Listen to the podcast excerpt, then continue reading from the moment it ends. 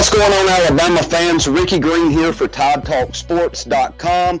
We've got a special guest for you guys today, somebody that really, really knows Alabama football, Alabama athletics in general, and recruiting. He is a recruiting and media coordinator for QB Country, the co host of Locked On Bama podcast, inside the Crimson Tide on Sports Talk 99.5. Jimmy Stein's with us today. Jimmy, how are you doing? I'm doing great, Ricky. I appreciate you having me on the show. Oh, man, we're just glad you're here, giving us a chance to talk about Alabama football. That's what we like to do. So we're going to do it, and we hope everybody will enjoy it. Won't really uh, ramble on too long. We'll get right straight into what we want to touch on today. The upcoming matchup this Saturday at Bryant Denny Stadium with Jimbo Fisher and his Aggies of Texas A&M. Um, just real quick, Jimmy here, what are your expectations this Saturday? Do you think offensively we'll see Alabama open up that playbook a little more? Do you think we'll even have to open it up anymore against the defense that the Aggies will bring to town? What are your expectations for this Saturday?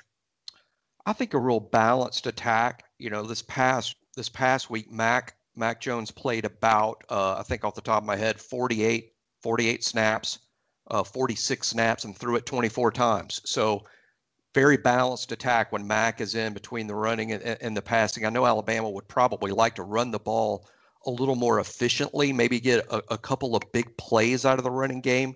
Uh, that that was something that they, they struggled with a little bit Saturday. The, the, the running game was productive at times, but there, there were there weren't any chunk plays on the run game. I think Alabama would like to see that. But when Mac Jones is in the game, I think Alabama is largely going to be balanced.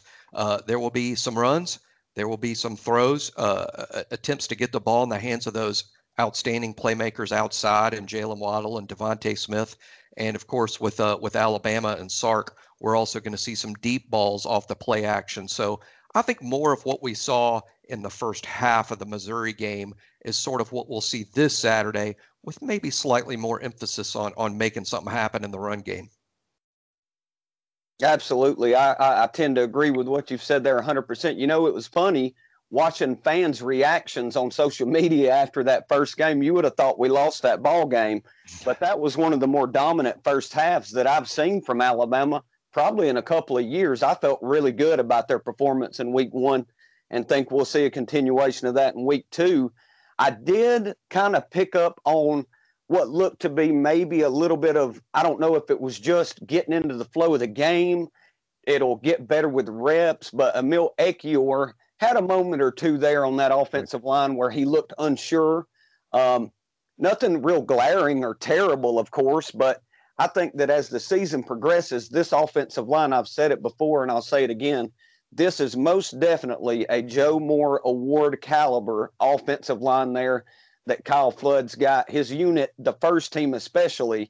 Um, I'm just really impressed by them. Guys like Landon Dickerson and Leatherwood and Brown.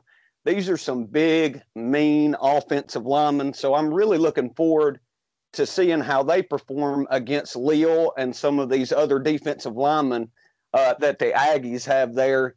And hopefully they'll continue to gel. Like you said, we'll start to see some of those chunk plays in the run game. I definitely know that Najee Harris, Brian Robinson, and Trey Sanders are capable of making those plays, but I think that kind of rests on the shoulders of that offensive line. Will they continue to gel? And will we see them open up those opportunities for those backs to have big gains? Yeah, that's right. You know, even in 2012, uh, that that season featured maybe the best offensive line in the history of, of Alabama football. E- even with that national championship winning group, they weren't perfect early on. I, I, don't know if struggle is the right word, but they didn't play as well in September as they did in, in November. Uh, I, I, think offensive lines are often a work in progress. That was a really good start, particularly the first half uh, for this group. Uh, but my feeling is they're going to play better as the season progresses. Really, all of Nick Saban's offensive lines have been like that, even the exceptional ones like like 2012. I, I think it's a great group. Emil Ekiyor, you know, ha, uh, you know, had his you know, he, he, probably didn't play as, as well as he would have liked. Now he's going up against a very experienced Missouri defensive front, which featured basically all seniors for, for several snaps. Missouri had all seniors up front. A&M is it doesn't have quite that experience, but they have more talent. uh, than Missouri up front. So it'll be another challenge for the offensive line. Uh, but I, I, have a lot of confidence in that group, uh, both in pass protection and, and, in the run game. And in the pass protection against Missouri, uh, they they kept Mac Jones' jersey pretty clean. Yeah, they absolutely did, and that was one of the most impressive aspects of the performance, uh, as far as the offensive line is concerned. To me, was the amount of time that Mac had, and you know, it, it's kind of funny prior to the season starting, there was a lot of talk, especially from some uh, analysts out on the left coast, about Bryce Young coming in and taking this job and being the starter. And Mac Jones just kind of gave everybody a big old kiss my butt in week one. That's the highest QBR rating in the country. Um, really excited about what Mac's got in front of him this season. And I just don't think at this point, barring injury, I don't expect Mac to relinquish that job. I think that Mac won the job outright. He did everything he was supposed to do, came into a quarterback room that most recruits would have ran away from because of the talent that we had with Tua, Jalen Hurts, and some other guys that were already on campus. And I'm just really excited about this opportunity that Mac has to show everybody that he can play big time football and possibly even lead Alabama back to another national championship. Yeah, he's just done it differently than the others. Uh, there was a lot of hype with Tua. There was a ton of hype with Bryce Young, even going back through a lot of the Saban era quarterbacks, Phillip Sims, uh, Star Jackson. Uh, there's a lot of hype. You know, Mac, Mac didn't come in with any of that. He he was a, a, a quiet second quarterback signee in the Tua class. You know, uh, but but what Mac did is what many many many pro quarterbacks do, and that's develop. Mac sat back, he was patient. He worked on his craft. He worked on his game. He worked really hard. His opportunity finally came along when Tua was unfortunately injured, and he took full advantage because when Mac was put on the field, he was ready to play. I, I think a lot of quarterbacks get ruined because they sort of have to play before they're ready, lose their confidence, and never get it back. Well, Mac was able to build confidence as his skill set grew, and Mac has really developed into uh, really a, a, fine NFL quarterback prospect. And I, I, think where if he if he stays healthy, that's that's what I expect to see is uh, is Mac Jones playing on Sundays. Uh, and, and, this is something that again he didn't show up a Sunday quarterback. He's built himself into this. Uh, like so many quarterbacks in the NFL, uh, weren't exactly setting uh, big time college football on fire when they were freshmen and sophomores either. So Mac uh, has worked hard, uh, even on leadership skills, and, and and I think Mac is not only a great quarterback, he he's the leader of this football team. Yeah, no doubt about it. I agree there. I think that Mac um, has the respect of his teammates, and I feel like you know you hear Nick Saban talk all of the time when we do have a quarterback position battle that it's going to come down to the guy that wins the team. We've heard him say it over and over again. Somebody needs to step up and win this team and earn their respect. And I feel like Mac's done that. And I think he's done a very good job of it. We've touched on Mac, we've touched on some running backs just slightly. Let's talk a little bit about some of the targets um, that Mac Jones has, some of the options that he has there, both at wide receiver and at tight end. Everybody knew what Devonta Smith and Jaylen Waddle were capable of, but now we have this guy that maybe a lot of Alabama fans don't know a lot about, John Metchie. Um, I was impressed by John in week one, and I think he's poised to have a big season with a lot of the attention from defensive coordinators probably being taken uh, by Waddle and Smitty there. I think Metchie is super talented and ultra capable, and I think he will probably even have a big game uh, this Saturday against Texas A&M. He's definitely the number three guy. The number three guy is going to catch a lot of balls uh, over the course of the season. Uh, he's a playmaker. He, w- one thing that, that that about John that that stands out to me is here's a kid that's not big, but he's he's also not small. Uh, he's not fast in the Jerry Jeudy, Henry Ruggs, uh, Jaylen Waddle sense. I mean, uh, he's not going to run a four three forty or anything like that, but but he's also not slow. Uh, there is nothing about him that makes him stand out except one thing: he gets open, he catches the ball, he makes a play. He, he's very consistent in terms of creating separation between himself and the defensive backs and then making something happen with the ball after he makes the catch. He's just a naturally gifted wide receiver. He just didn't happen to be born uh, freakishly fast or freakishly large like Julio.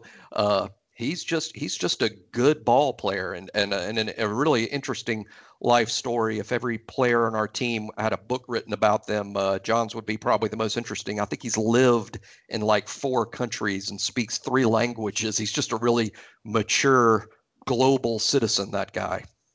Wow. So not only athletically gifted, but intelligent, speaking multiple languages. That's impressive.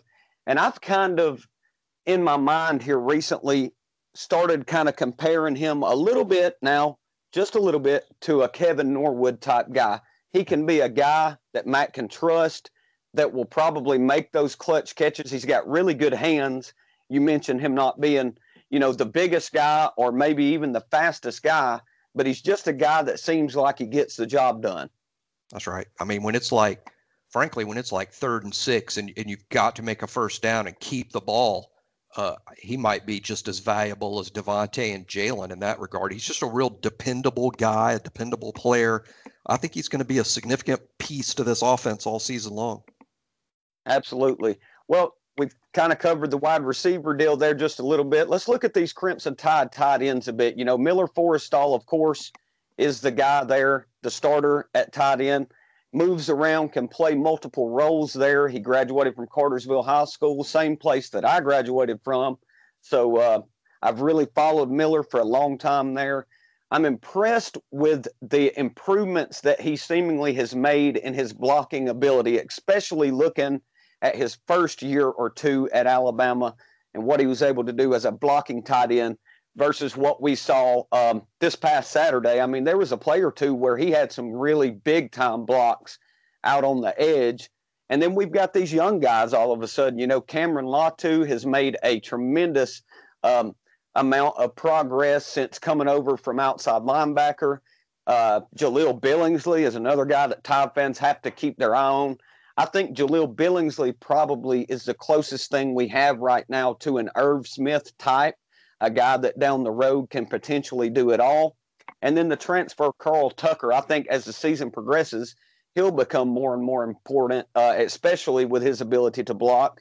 How do you picture this season playing out for our tight ends? And who do you think at season's end is the man there for that group at right. tight end? Yeah, it's a real interesting situation, Ricky. I, I, I would say that Alabama doesn't have a great tight end, but Alabama has a great tight end room because the the, the skill sets in that tight end room are so varied. Whereas you have Miller, who's kind of you know he's pretty good at both, but he's more of a pass receiver than than a dominating presence as a blocker. Uh, Jahleel Billingsley fits that description as well, kind of a more talented receiver than he is a presence on the edge. Then you have guys like Carl Tucker, like uh, Major Tennison, who we'll probably see this weekend, He's been a little ill, and, and he'll be he'll be healthy this weekend. Those guys are more blockers than than receivers. They they, they can get the edge block really well. Now, none of these guys are horrible at the, at, at the thing they're not quite as proficient at, but Miller and, and Jahleel are, are, are, great pass catchers, and Carl Tucker and Tennison and even Latu are, are really pretty good at getting their spots blocked. So what what I see is Jeff Banks, the tight end coach. Uh, I think if he manages that position really well on down and distance. Alabama's always putting a tight end on the field that's really good at whatever we're asking the tight end to do on that play. Uh, but it will be about mixing and matching. But at the same time, don't let the tight end substitution pattern be a tell on uh, on whether we're going to throw it or run it. Yeah, absolutely. It kind of goes back to to the things that Pete Golding was saying earlier this year. You know, prior to the season starting, Golding was asked a lot of questions, and one of his answers that he gave multiple times was, "We just need to get these guys to do what they're good at doing." And I can see that there in that tight end position group as well. Let's not ask them to do too terribly much what they're not great at. Let's focus on what they're good at. But then, like you said, at the same time, we can't be tipping our hand one way or the other based on personnel and who we've got in. So that's something for us to really keep an eye on as the season progresses can they find that right mix of the right guys at the right time without giving away too much, I think will be the key there, just like you pretty much said. Yeah. Yeah, and you know, and let's not, uh, you know, Miller Forristall's a, a good tight end, and and you know, not every dominating blocker is six foot five and 265 pounds. It's not always about burying the guy you're blocking. Miller has a lot of experience. He has gotten bigger and stronger. He knows exactly where to be, and sometimes a really good block the best way to describe a great block that works is just simply getting in the way. And Miller knows where to be to get in the way. And while he might not be putting too many guys on their backs, I'm, I'm guessing Miller grades out pretty well in the block game. I would think so as well there. I mean, you just don't see a whole lot of times when Miller's just obviously out of position and obviously has blown an assignment. He just seems like a solid guy all around. He's his football IQ is high. I know this. I've had conversations with him in the past. The guy is smart. He's sharp as a tack. And I think that, like you said, he is a more than serviceable tight end. And I think the future is bright for him as he leaves Alabama and journeys on in life. We've talked about the offense. We've pretty well covered all the bases there. I want to get into this Crimson Tide defense. You know, last season, there was a whole lot of people, myself included, that were wondering at times, okay, is this a Pete Golding problem? What is going on? Having some time after the season to reflect and really look at things, I'm not sure that Jeremy Pruitt or Kirby Smart or any of our other great uh, defensive coordinators of the past could have done much more with what they had to work with. And I was very, very happy to see the way this defense, especially in that first half, were flying around, making plays. It seemed like we were just getting to the ball so fast. What do you think, besides the obvious not having a lot of freshmen starting on defense this year? What's the biggest difference between what we're able to do this year and last year? Athleticism at linebacker. I mean, that, that's what jumps out to me. Uh, Dylan Moses was missed on so many levels a year ago, but uh, but but first and foremost, what what an unbelievable pure athlete Dylan is. Uh, just his presence alone. Then you have Christian Harris, who not only has now a full year in Alabama's strength and conditioning program, so Christian Harris is lighter, faster, stronger, more explosive than he was. Now he's not having to worry about the calls being made next to him by someone that was a true freshman and, and not ready for that that level of play yet. Uh, now Christian can just play beside Dylan Moses, who makes the calls, and he, doesn't have to think anymore. He can just play, and he's a more explosive athlete than he was a year ago. Then throw in Will Anderson, who just simply has to be the most athletic outside presence in the country for a freshman.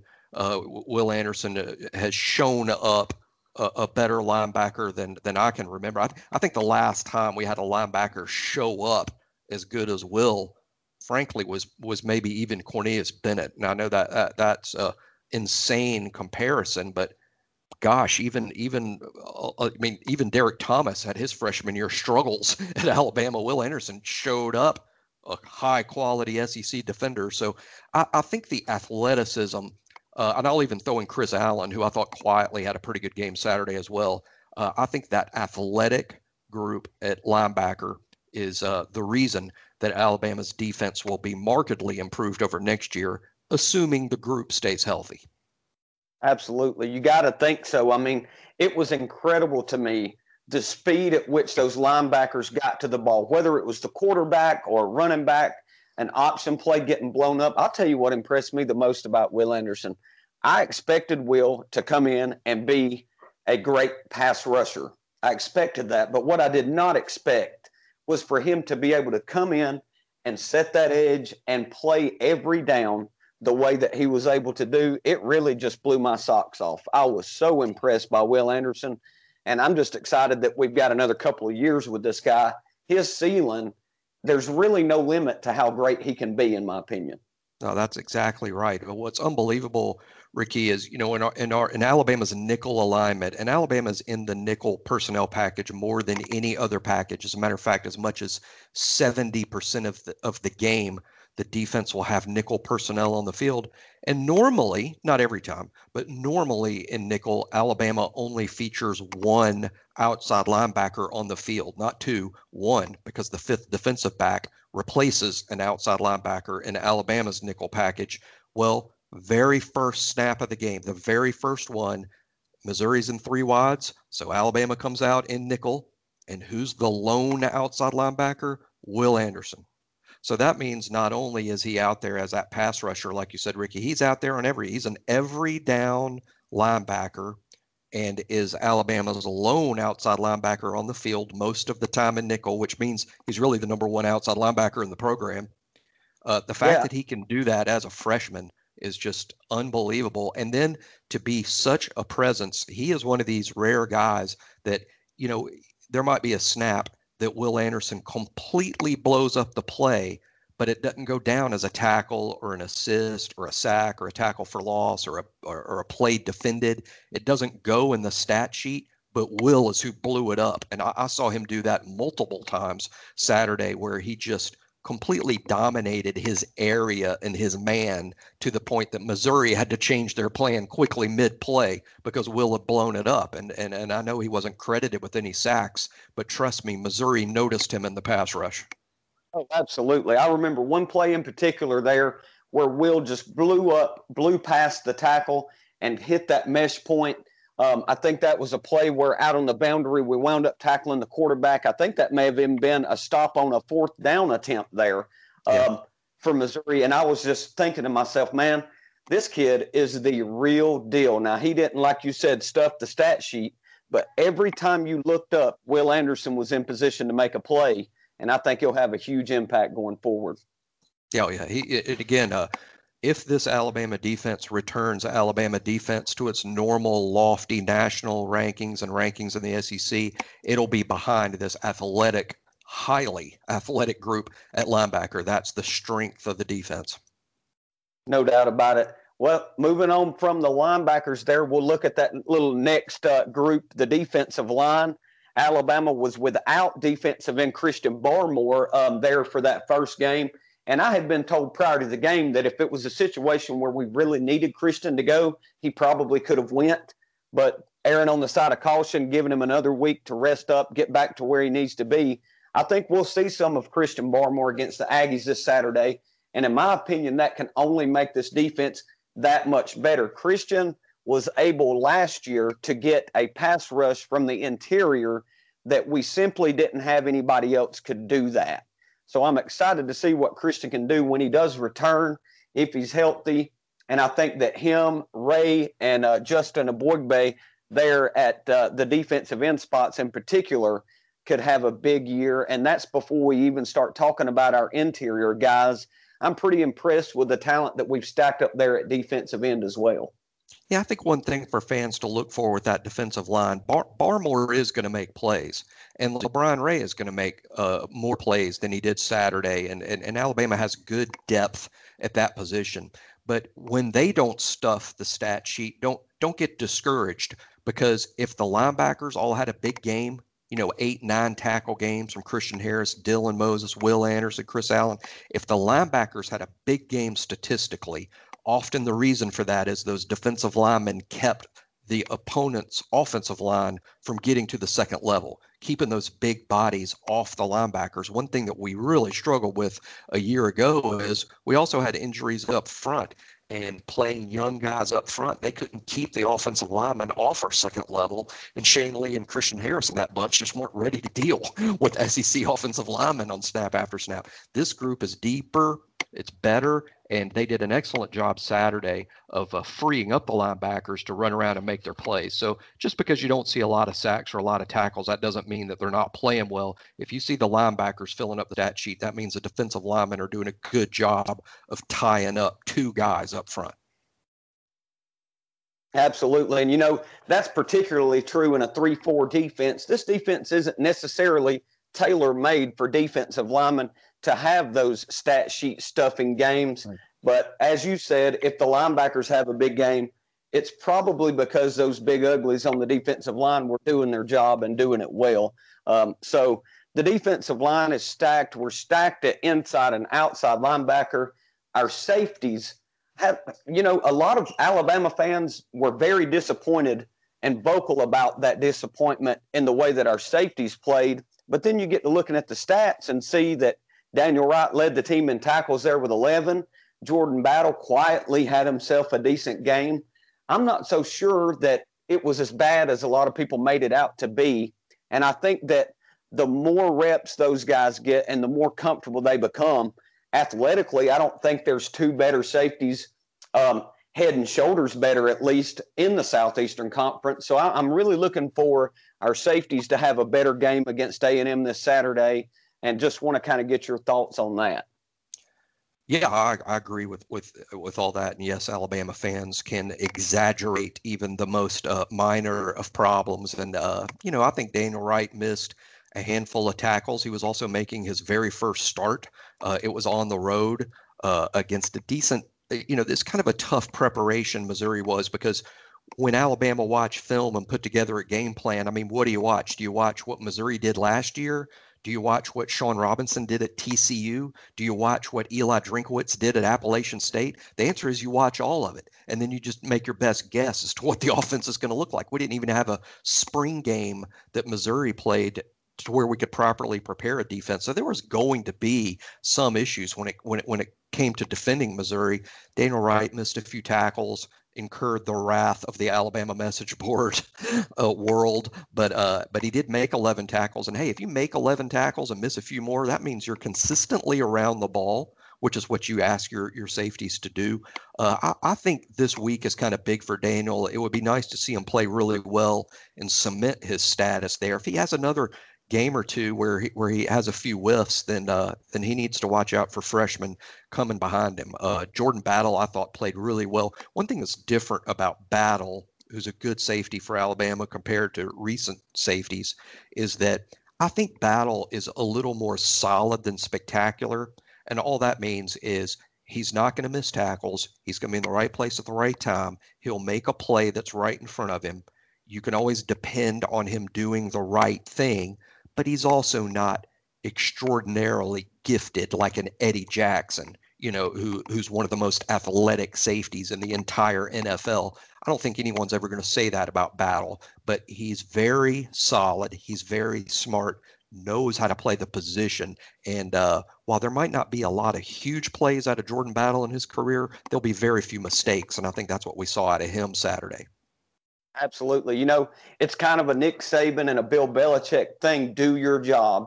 And I think that Battle's a guy that is just really good at doing his job. Like you said, we're not going to see a lot of misses from him.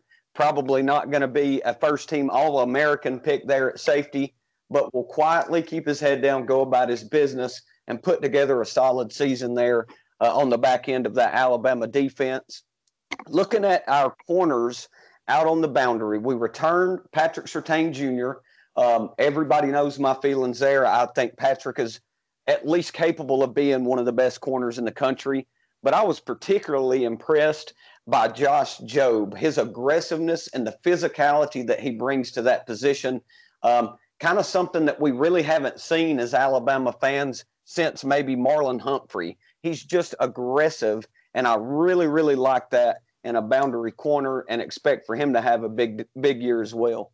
Yeah, Jobe, uh, man, you know, and, and you it's like he's drawn up in a laboratory a little bit. I mean, Jobe is exactly what you want your NFL cornerback to look like because he's long uh, and and he's bigger than uh, than the vast majority of college cornerbacks, but he is still a corner athletically because he has great hips, great feet, uh, good speed, and uh, what where Jobe had to turn the corner is just becoming a little bit more a, a better guy with the ball in the air, maybe a guy with with with uh, that that's got to improve his ball skills a little bit, and and I think we saw that Saturday. Uh, Missouri, if if everybody noticed, kind of came out testing Jobe. You won't see a lot of teams test uh, the other side. Number two, they, they they know how good that guy is. So so Jobe's going to get a lot more balls than uh, than Patrick will uh, because you know he, he's less proven than the other side and jobe uh, did a pretty good job against Michigan when he uh, got the start in place of Trevon Diggs, who skipped the bowl game, and uh, and he continued that good work against Missouri. I, I thought Jobe played really well, uh, especially because he was tested by Missouri. They went right at him. Absolutely, and he answered the call there on several occasions. Big hits when he comes up. He's not afraid to stick his nose up in run support. He'll load up, uh, you know, close to the line of scrimmage when he's asked to. I think we will see probably a little bit more of the exotic blitz packages that we become accustomed to under Nick Saban moving forward this season. And I expect Jobe to be a guy that we get to see kind of like a Javier Arenas was used at times, come off the edge and really blow stuff up in the backfield. So I think that's something Alabama fans can look forward to. And I've got Alabama rolling this Saturday at Bryant Denny Stadium. I uh, kind of put my prediction out there via YouTube uh, yesterday, 38 to 17. Alabama is my pick. Jimmy, why don't you tell everybody what your pick is and what you think will be key for Alabama to be successful this weekend against Texas A&M? Well, great, great minds think alike, buddy. I'm, I'm, I'm going 38-17 too. So no way we'll be wrong. There's no way we'll be wrong. We, we, we uh, so 38-17 sounds good to me. I think the score is going to be really similar to the score a week ago, but the game will probably play out a little differently, just simply because Texas A&M features more high-quality athletes than Missouri. Uh, even though I expect Alabama to win the game by 21 points, uh, I think it's going to be kind of a closer game than that. Maybe it's Alabama that scores late to make it look like they, they won handily, when in fact it's probably likely going to be a two score type game uh, for a lot of it. I think A&M's a lot better than what they showed against Vanderbilt. I think Kellen Mond at A&M, as frustrating as he is for A&M fans because of his inconsistency, well, if he played bad last week, that means he's due for a good one this week. And Alabama fans have seen the kid play well. He's played well against Alabama in the past. He's made 35 starts. Alabama won't do much that's going to surprise Kellen Mond. I think he's seen it all by now, and I think Mond has a pretty decent game through the air and, and keeps A&M hanging around. I don't think Alabama will be in any danger of losing the game at any point, uh, but I'm kind of anticipating Alabama not just running away from A&M. So I say uh, 38 to 17. Uh, and, and, a lot more of what we saw last week with more excellent play from from Mac Jones, Jaylen Waddle, DeVonta Smith, Najee Harris, and the, uh, that incredible athleticism that Alabama features at linebacker. Absolutely. I think that Kellen Mond, you know, I, have described him before as being Dr. Jekyll and Mr. Hyde. It just depends on which Kellen Mond shows up Saturday and can he find a primary target at wide receiver? Um, you know, one of his big time targets had opted out for the season. They've had some guys beat up there at wide receiver. I just wonder can somebody step up and and at least give him the opportunity to make this Alabama defense stay honest.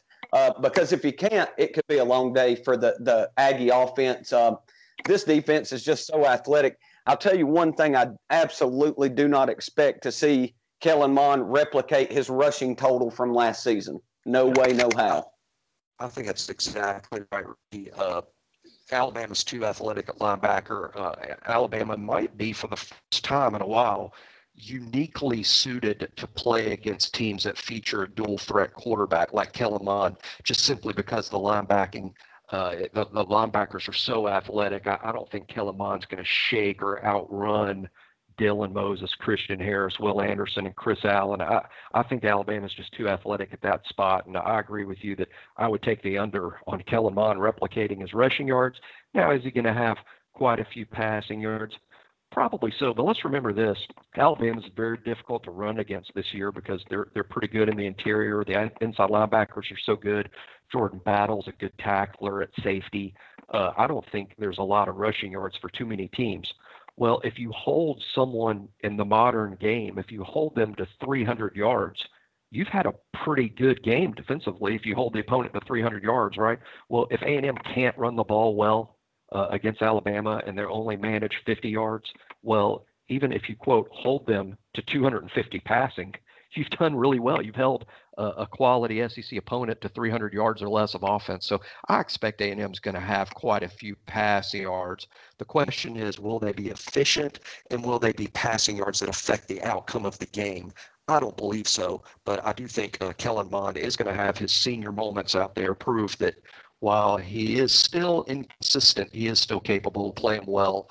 And uh, I think this will be a game that Alabama wins by three touchdowns. But they'll be glad it's over uh, when it's over because A&M overall is one of the more talented teams uh, in the league. I expected them to be the second best team in the West this summer, but that was before they had all these opt-outs and, and, and an injury to their their tight end. That they they felt might really be maybe the best tight end in the country, and he's hurt, lost to the season again. Uh, with all these personnel losses, I don't think A&M is what I thought they might be uh, in the preseason, and, and and Alabama wins this game by by three touchdowns. Absolutely. Uh, good stuff there, Jimmy. As always, hey, before we wrap up today, let everybody know how they can find your Locked On Bama podcast. Maybe sure. even what you got going on there with QB Country and what they can expect coming up and how they can find you on social media. Oh, I appreciate that. Uh, you can just find me, Jimmy Stein, at QB QB underscore country.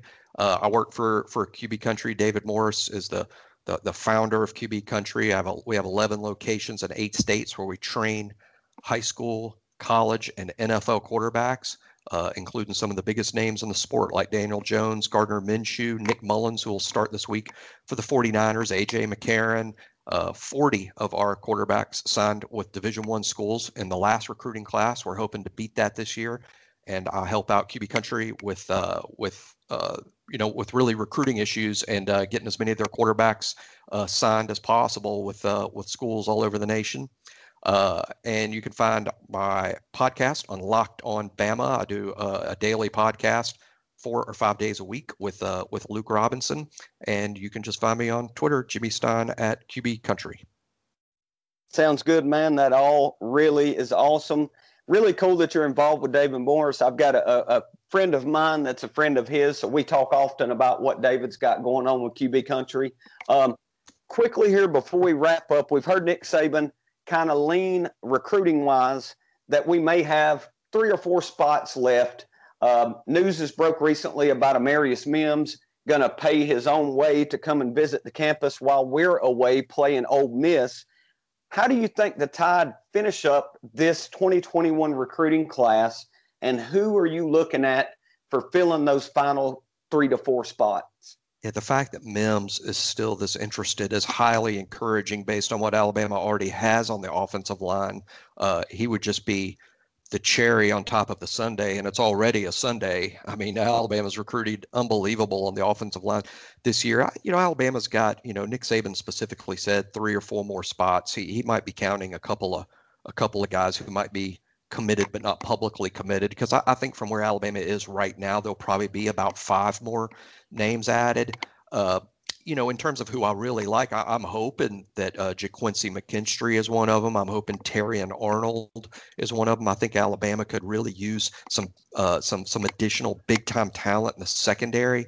Uh, I wouldn't I wouldn't mind seeing another uh, top end wide receiver added as Alabama is sort, sort of going to be rebuilding at that spot uh, with uh, DeVonta Smith and Jaylen Waddle moving on after the season. So that's kind of the positions I'm looking at. Maybe one or two more defensive linemen.